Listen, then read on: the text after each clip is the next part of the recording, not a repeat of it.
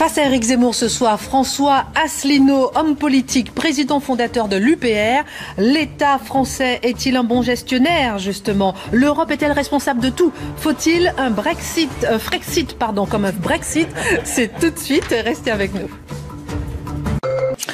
Bonsoir à tous. Si vous nous rejoignez à l'instant, le face-à-face, Éric Zemmour, François Asselineau. Bonsoir, monsieur Asselineau. Vous êtes un homme politique. Euh, rebonsoir, Éric Zemmour.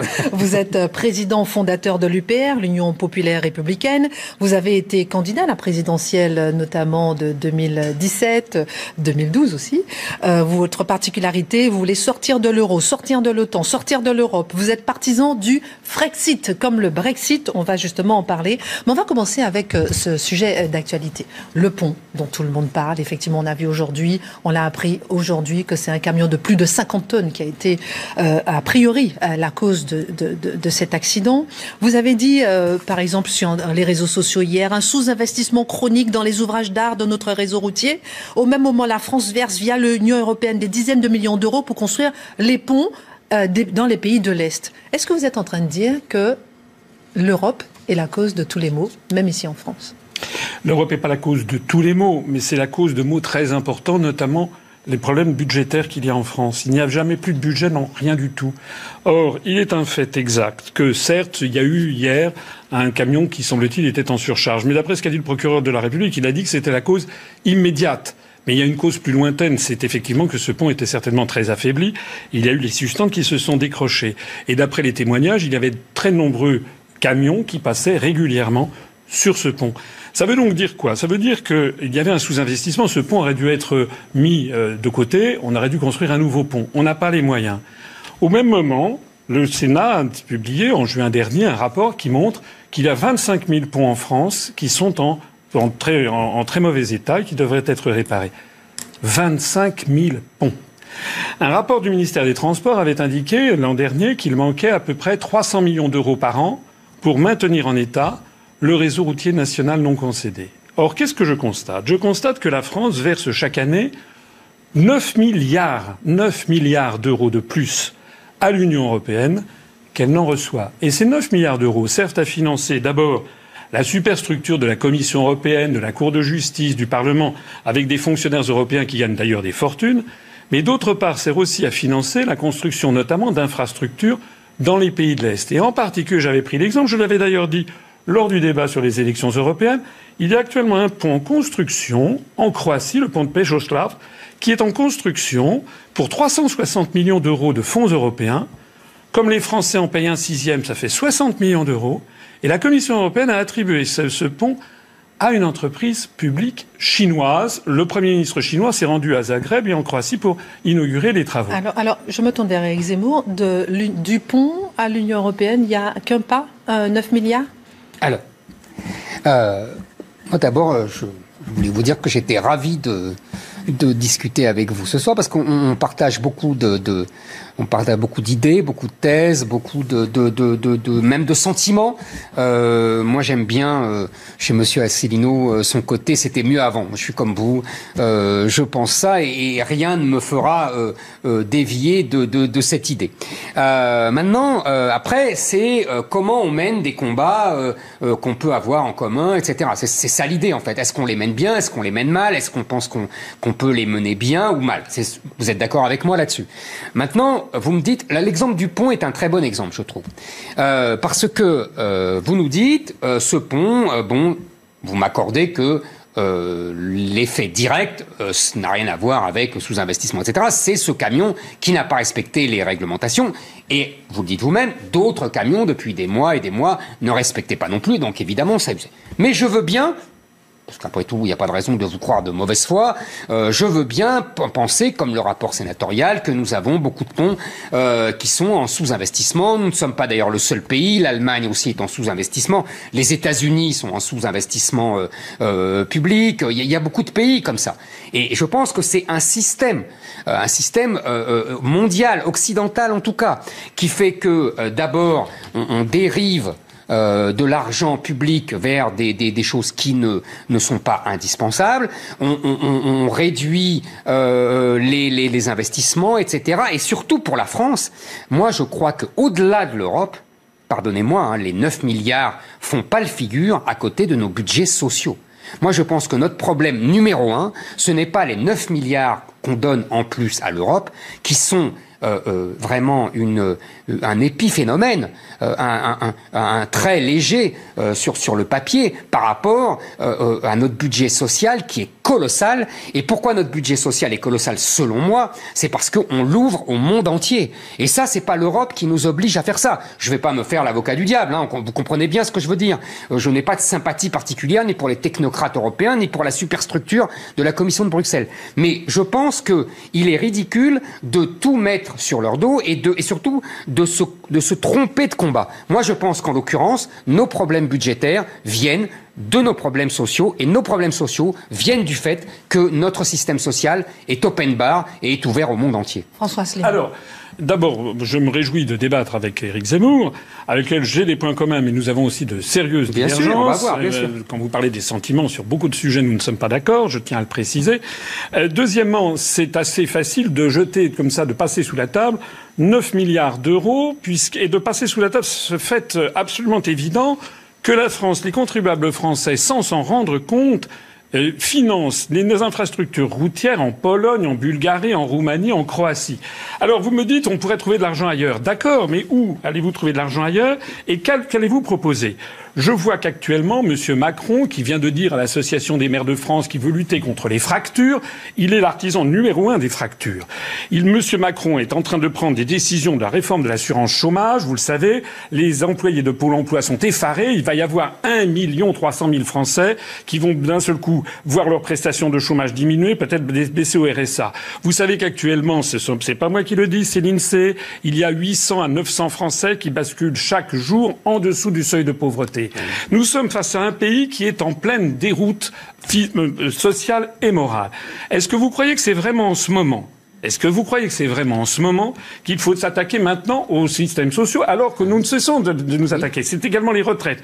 Tout ceci d'ailleurs étant réclamé, je me permets de le préciser, la réforme des retraites, comme la réforme de l'assurance chômage, comme beaucoup d'autres choses, étant réclamée par la Commission européenne, je suis désolé de le repréciser, en vertu du rapport des grandes orientations des politiques économiques euh, qui sont décidées chaque année pour chaque État et notamment pour la France. Alors, Monsieur Asselineau, deux choses. D'abord, vous nous dites euh, il ne faut pas construire des, il faut pas donner de l'argent aux pays de l'Est, etc.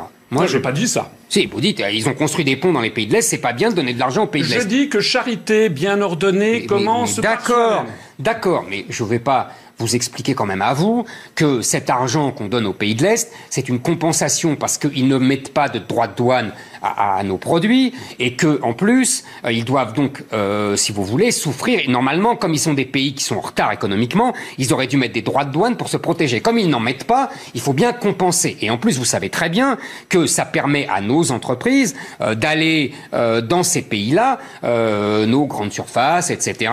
Mais si c'était si extraordinaire, si je dis pas que c'est extraordinaire. Je vous dis que c'est pas complètement délirant. Si c'était si extraordinaire, pourquoi Macron a-t-il mis son veto à l'entrée de la Macédoine du Nord et de l'Albanie récemment. C'est bien parce qu'il sait très bien que c'est un fardeau financier colossal qui arrive, avec par ailleurs des mafias tous azimuts voilà. et des tous azimuts. Là, c'est mieux. donc, il non, c'est pas mieux. Tout ça, c'est la vérité.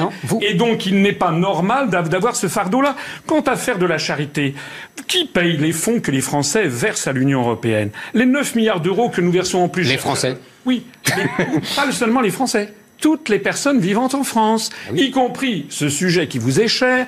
Les on va en parler. On va en parler. C'est-à-dire que des Sénégalais qui vivent en France, mmh. lorsque par exemple ils achètent tel ou tel produit, mmh. ils payent des droits de douane si ce sont des produits d'importation qui vont aller financer la Commission européenne. Et la Commission européenne, attendez, va donner en moyenne 100 fois plus d'argent à chaque habitant de l'Estonie ou de la Lettonie, qui sont des pays à revenus intermédiaires, plutôt qu'à chaque habitant du Sénégal. Et si vous voulez lutter contre l'immigration clandestine, puisque je crois que c'est l'un de vos sujets favoris, je dis quant à moi que nous devrions bien plus réorienter notre aide au développement vis-à-vis des pays du Sud, surtout lorsqu'elle est financée en France par des ressortissants de monsieur, ces pays. Monsieur Asselineau, d'abord, euh, d'abord, euh, il est toutes les études les plus récentes prouvent que votre raisonnement, qui est un vieux raisonnement, j'ai entendu notre ami commun Charles Pasqua l'expliquer depuis 30 ans, c'est-à-dire il faut développer les pays du Sud pour qu'ils ne viennent pas chez nous. C'est faux. Plus on les développe, et au contraire, plus ils viennent chez nous. toutes les études récentes le montrent, tout simplement parce que quand ils sont trop pauvres pour venir, ils ne pensent même pas à venir, et quand ils commencent à se développer, ils viennent.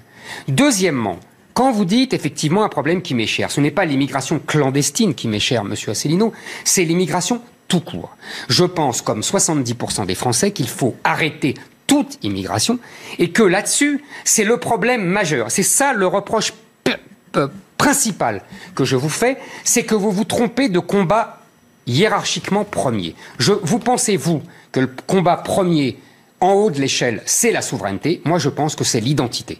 C'est-à-dire que je pense, avant de déterminer quelle part de souveraineté on a et comment on peut récupérer notre souveraineté, je ne suis, pas, euh, je suis pas en désaccord majeur avec vous là-dessus. Mais je pense que le premier problème, c'est quel peuple sommes-nous? Quelle nation sommes-nous? Quelle identité avons-nous? Quelle identité avons-nous allons-nous garder? Vous savez, si dans 50 ans, euh, nous sommes devenus une république islamique, elle pourrait être souveraine, ça ne sera plus la France non plus. Donc la question de la souveraineté passe après la question de l'identité. Et vous détournez le combat de, du, vrai, du, du vrai enjeu majeur. Je pense que la démographie est plus importante que le Non, Monsieur Zemmour, euh, vous méconnaissez le fait que la souveraineté, c'est pas un concept abstrait, c'est le pouvoir de changer les choses.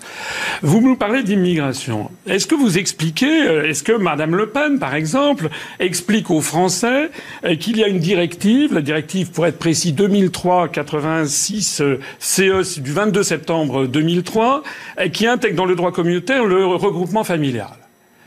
Est-ce que vous expliquez ça aux Français? Est-ce que, vous expliquez aux Français que les articles, je sais que je me suis fait connaître parce que je connaissais les articles, mais c'est normal que lorsqu'on prétend être un chef pas? et c'est normal qu'on connaisse ce dont on parle. Mais Monsieur Asselineau, je ne vous reproche pas de connaître les articles. Les articles 67, 77 et 78 du TFUE fixent, transfèrent à l'Union européenne la majeure partie des décisions en matière d'immigration. Ce que nous nous disons, c'est qu'on ne met pas la charrue avant les bœufs.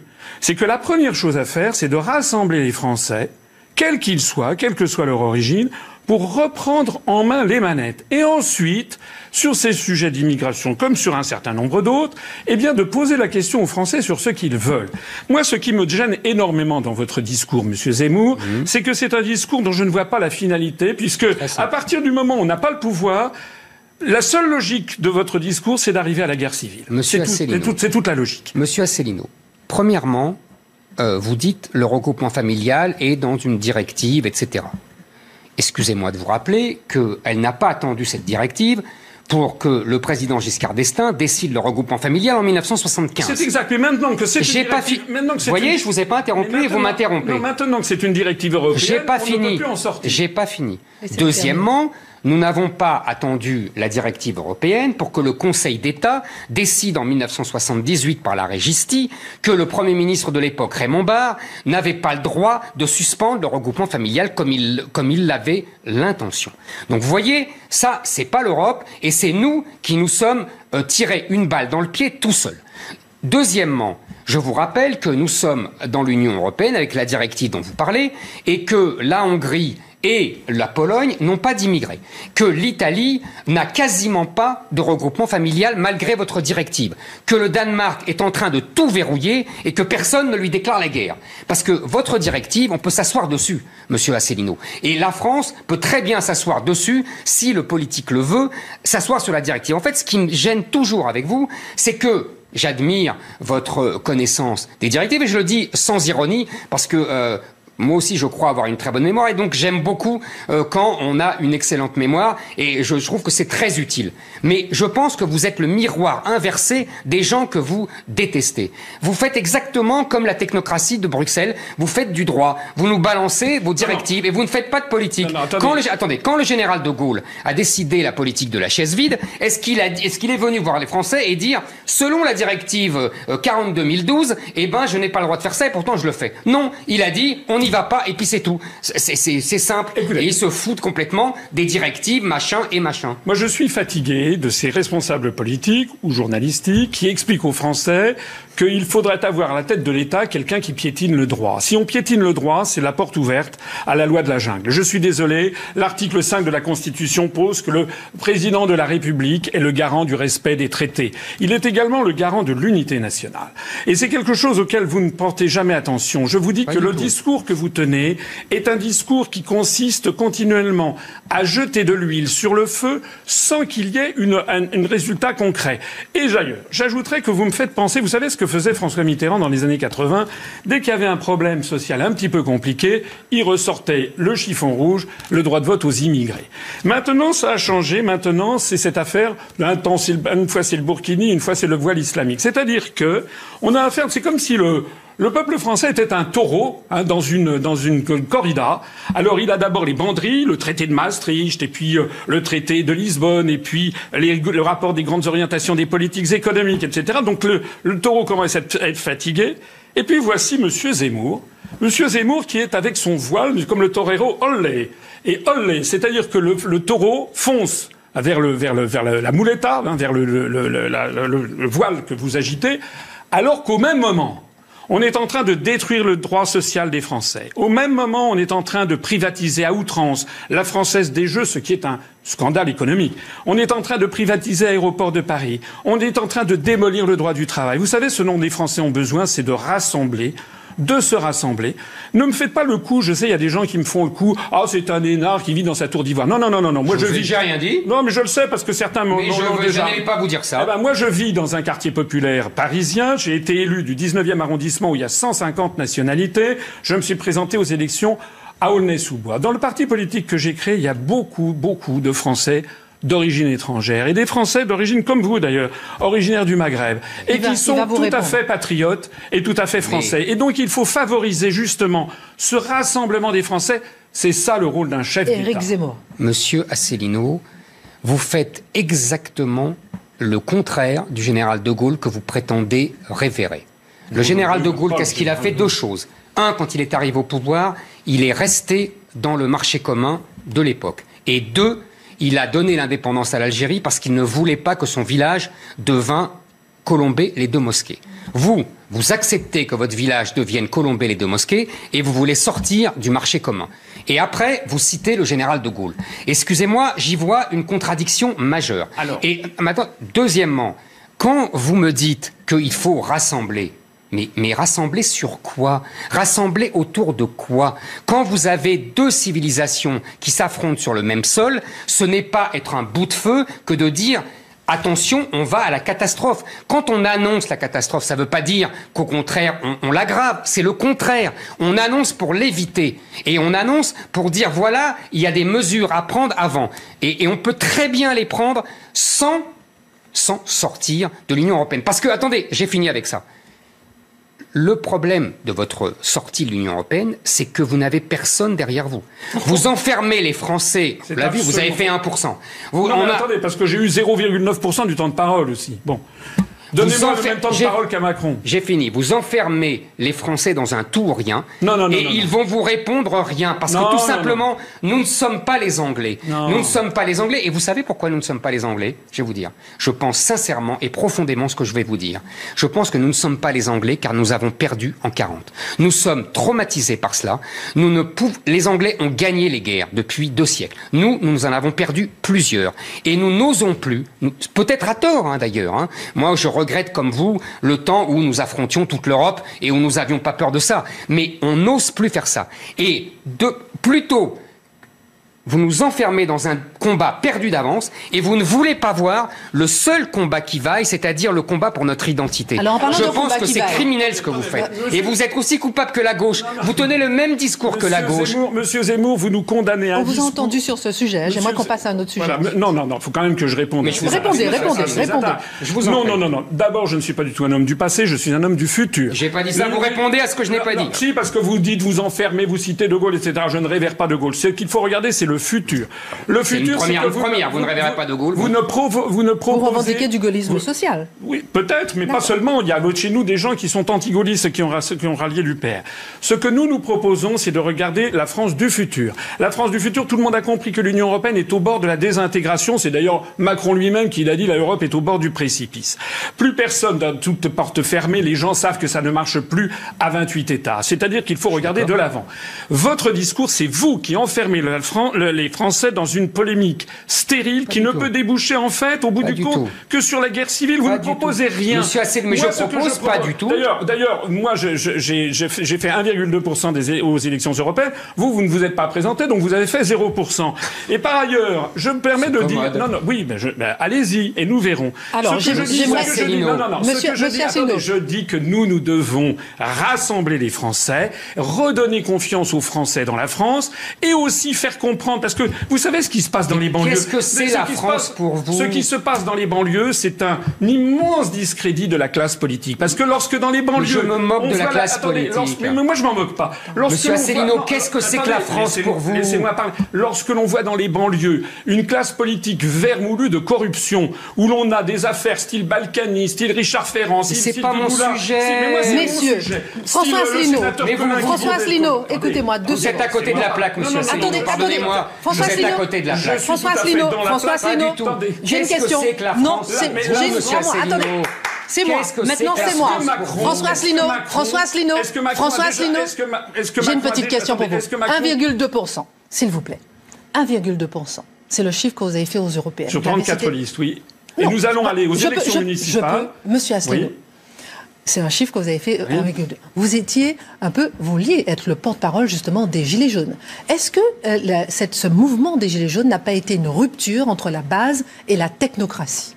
Oui, le problème des gilets jaunes que je vois, c'est qu'ils ne supportent plus la situation actuelle. Macron parle des fractures, mais c'est lui qui a contribué à faire les fractures, sachant qu'il n'y a pas que lui. Avant lui, il y avait Hollande, avant lui, il y avait Sarkozy. Toutes ces personnalités, on n'a plus de chef d'État. Vous savez, puisqu'on parlait de De Gaulle, vous savez cette formidable parole de De Gaulle en parlant de Paul Reynaud, pour qu'il fût un chef d'État, il lui avait manqué deux choses, qu'il fût un chef et qu'il eût un État.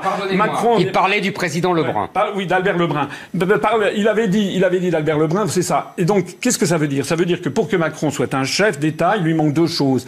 Qu'il soit un chef. Ça n'est pas un chef, il est dans la main de l'oligarchie qui l'a fait suis par là. Et, et qu'il manque un État, c'est-à-dire un État qui fasse respecter la loi. Il est quand même extraordinaire, puisqu'on parle des Gilets jaunes. Ensuite, on parle du Frexit. Hein, puisqu'on parle des Gilets jaunes, c'est quand même extraordinaire de voir que des Gilets jaunes se font agressés, molestés, blessés à vie, mutilés, que la justice est absolument impitoyable et au même moment, dans les banlieues, on a des petits dealers qui sont arrêtés par la police, relâchés une semaine après. Comment ça se fait? Comment ça se fait qu'il y ait ce ah. différentiel de gestion de bah, l'État?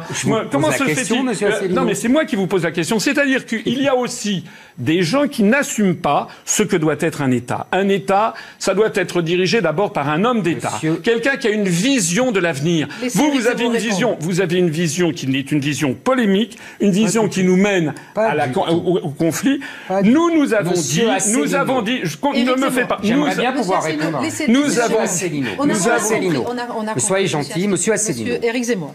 Euh, quand vous dites que mon discours mène au conflit, je vous rappelle quand même qu'il y a eu 250 morts depuis 4 ans tués au nom de Al-Akbar. Donc c'est pas moi ça, hein. c'est pas moi qui ai mené à ce conflit, c'est pas moi qui ai tué les 250 personnes. Alors, faudrait quand même être mesuré. Oui, mais je vais vous répondre. Je continue. Je continue. Deuxièmement, deuxièmement, euh, que Emmanuel Macron euh, ne soit pas un chef et qu'il n'y ait plus d'État, selon la formule du général de Gaulle, peut-être. Je, je, je, ne suis pas là pour discuter des mérites d'Emmanuel Macron. Ce que je dis, moi, c'est que euh, votre méthode n'est pas la bonne. Et quand vous me dites, quand vous me dites que je divise, moi j'aimerais savoir sur quoi vous rassemblez. Vous n'avez pas répondu. Qu'est-ce que c'est que la France pour vous? Et quelle civilisation c'est? Quel peuple c'est? Je vous rappelle la phrase du général de Gaulle, puisque apparemment maintenant vous reniez le général de Gaulle.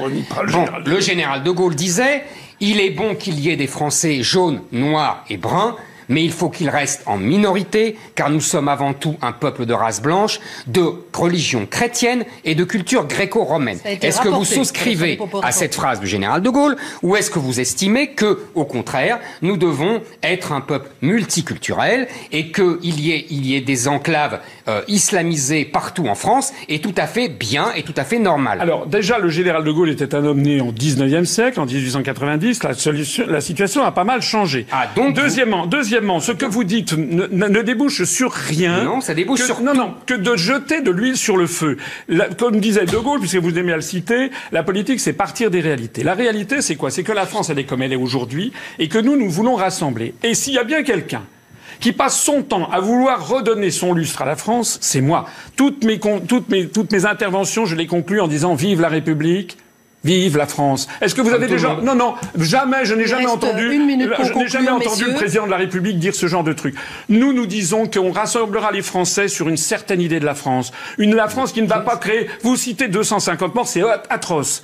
Mais est-ce que la France avait à démolir le régime syrien, d'essayer de démolir, démolir le, régime, syrien, démolir, le régime libyen, démolir le régime libyen. Est-ce que vous pensez qu'il n'y a pas dans les banlieues une formidable soif de justice et un refus du deux poids deux mesures? Nous, nous allons aller dans les banlieues. nous allons être dans 60 villes de plus de 10 000 habitants. Là, il n'y aura pas 34 listes, il y en aura 4 ou 5. Et nous, nous proposons d'abord et avant tout l'honnêteté, la sincérité, et on adopte toutes les mesures de anticorps, l'organisation anticorruption. Je note, Déjà luttons cela. Je note, Monsieur Asselineau, je note, Monsieur Asselineau, que vous n'êtes pas capable de me dire qu'est-ce que la civilisation française et que, je sais et que, et que vous n'êtes pas capable de me dire que c'est une civilisation européenne et que c'est la seule limite de votre ça n'est pas du tout vrai. J'ai fait une conférence sur l'histoire de France qui a un très grand succès sur Internet. Je suis le seul politique à avoir parlé de l'histoire de France. François Asselineau, vous reviendrez si vous voulez.